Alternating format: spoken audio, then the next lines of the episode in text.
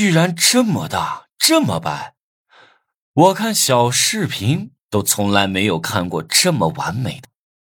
那天晚上黑灯瞎火的，我没看清秦雅轩的，想不到是这样的极品。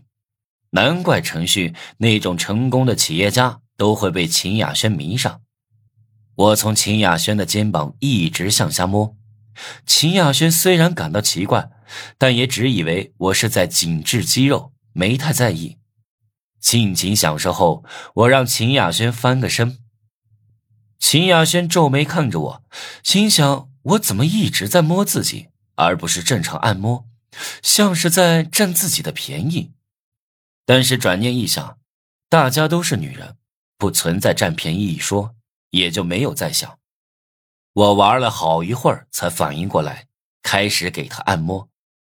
按摩到腿的时候，我看到了秦雅轩穿着的白色内内，顿时激动了。内内不脱没关系，反正我戴着眼镜。于是，我透过内内看到了里面的，哇！真美啊！我满心惊叹，想着总有一天要得到你。按摩结束后，我送走秦雅轩，打开手机，任务显示完成了。恭喜你完成任务，由于你触摸秦雅轩百分之九十七的面积，奖励三百金币，秦雅轩好友度加二十。我去，一下子就奖励了三百金币，赚大了！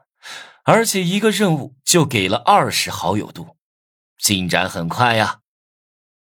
我正要接取第二个主线任务，王磊突然发来了短信：“有件紧急的事要告诉你，陶谷明晚要参加一个商业活动，但是举办商想潜规则他，你看着办吧。话我是给你带到了。”我收起手机，皱起了眉头。陶谷已经好久没有拍片了。不拍片就没有收入，但他总要生活的吧？那么唯一的经济来源就是出席各种商业活动。